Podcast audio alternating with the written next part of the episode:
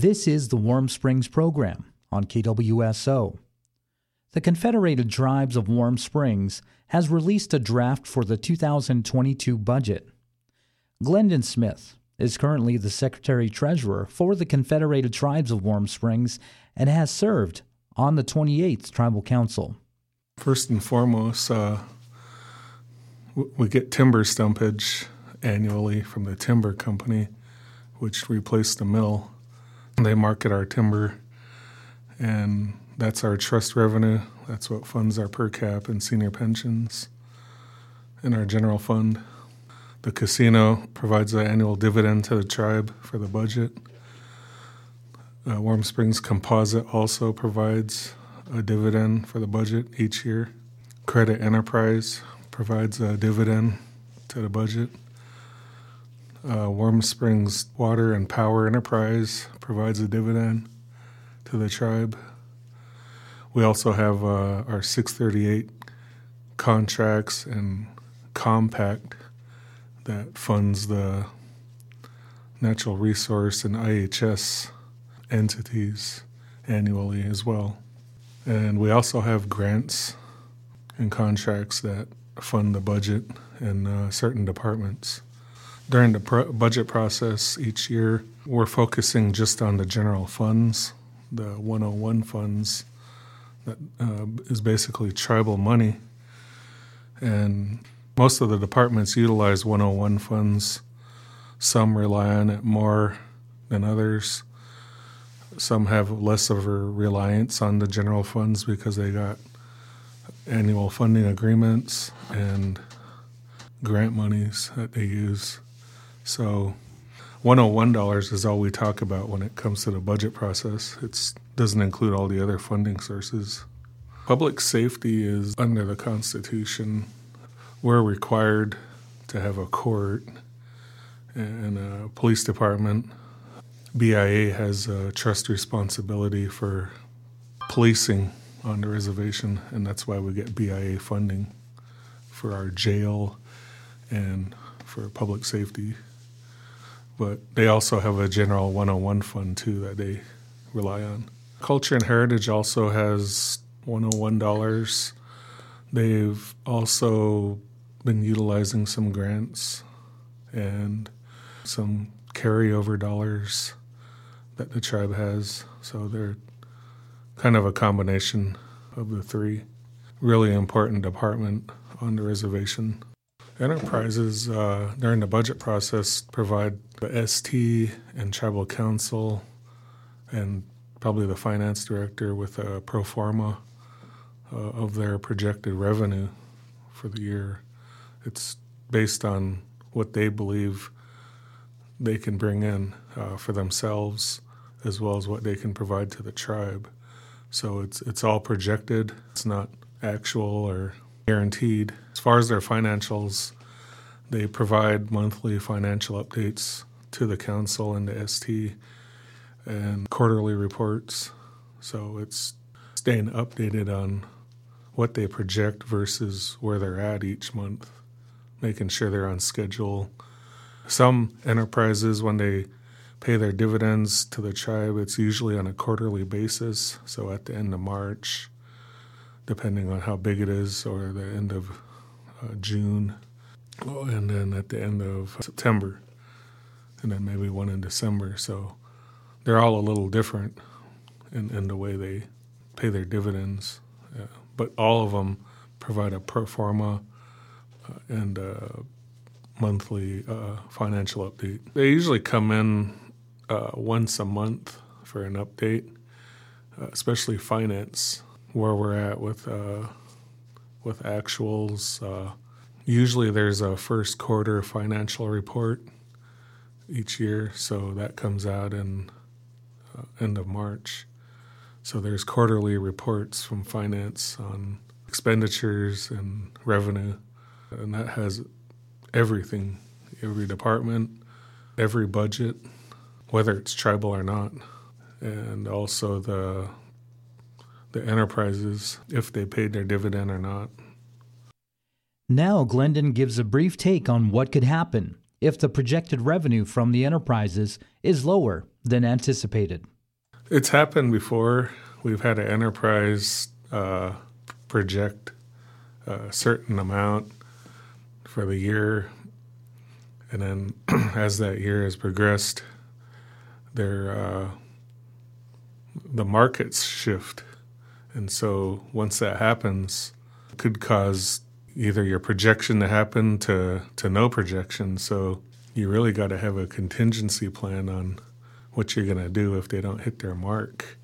And in the budget ordinance, there's a supplemental process to the budget. So it's really just another process for the budget. You could probably use another revenue source. Uh, the tribe has some reserves uh, that you might have to use to pick up the difference. So it's figuring out on short notice how you're going to make up for the shortfalls.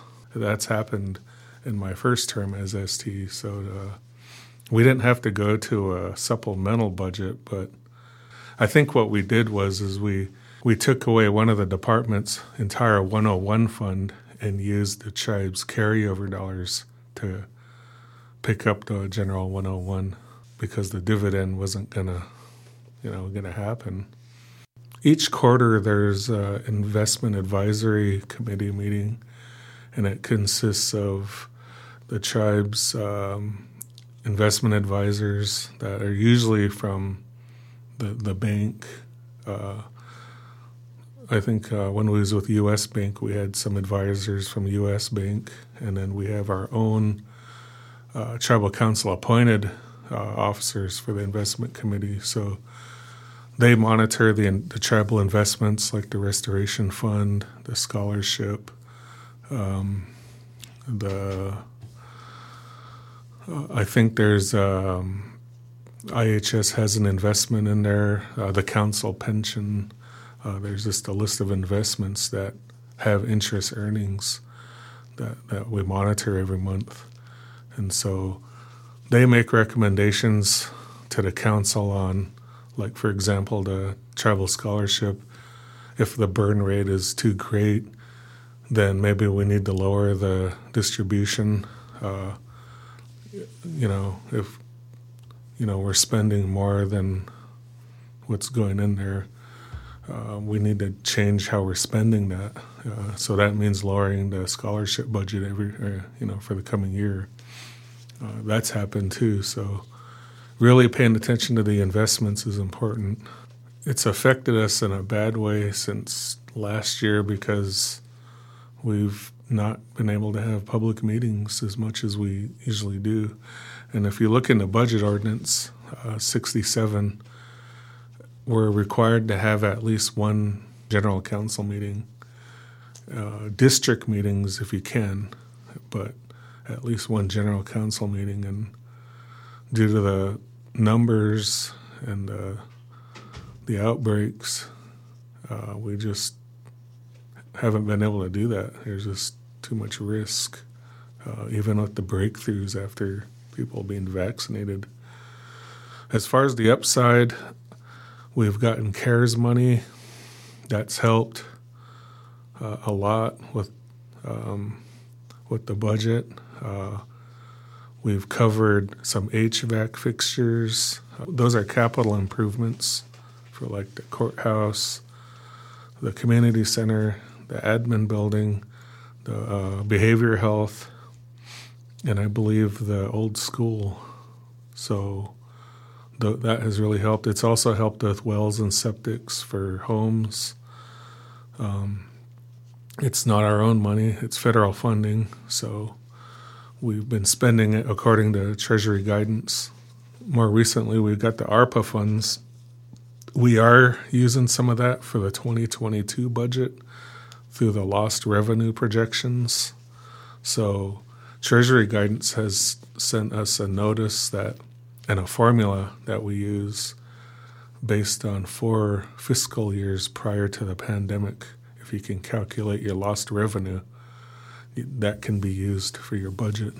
So we've decided uh, if the if people look at the posted budget out there, you'll look on there uh, on the left hand side, Uh, I believe it's on the revenue page. Uh, towards the bottom, you'll see uh, ARPA and the four fiscal years cover. It's like I think it's 4.6 million that we're using. That's really helped with the budget. Uh, revenues are down with some of the enterprises for next year, so this uh, ARPA money has really been a good way to, you know, as, an alternative uh, revenue for, for some of those shortfalls.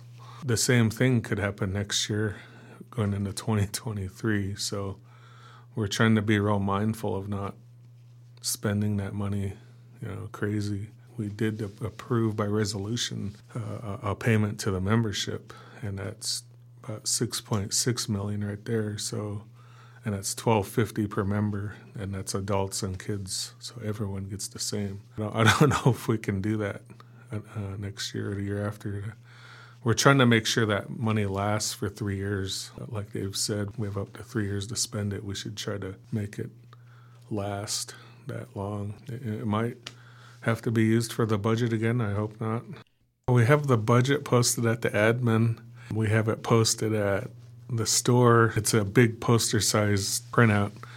I believe we have one at the post office in Three Warriors.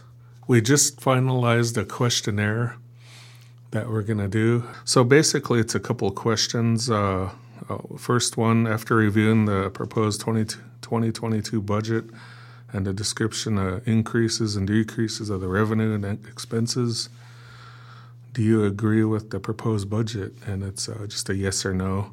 And if you don't agree, below just explain your, you know, your thoughts or your feedback to that. So it's just those two questions. Um, be sure to sign that and then turn it in. There's been a lot of turnover with the admin, and uh, we're doing our best to try to get through the budget process and just uh, please provide your feedback on the budget form if you can. Uh, if you agree with it or if you disagree with it or or maybe there's something else you'd like the tribal council to know, uh, feel free to write it in. Get your vaccination. I mean, I know uh, people have their views and there's nothing wrong with that, but I think the vaccine works. Uh, also keep wearing your mask and sanitize. So we need to try to put this pandemic behind us somehow and soon and just get back to normal. That was Glendon Smith sharing his input on the draft budget process. The draft budget 2022 has been posted in various locations within the community as well as the Spilly Spilyay Tymoo. Thank you for listening to the Warm Springs program on KWSO I'm Duncan Bruno.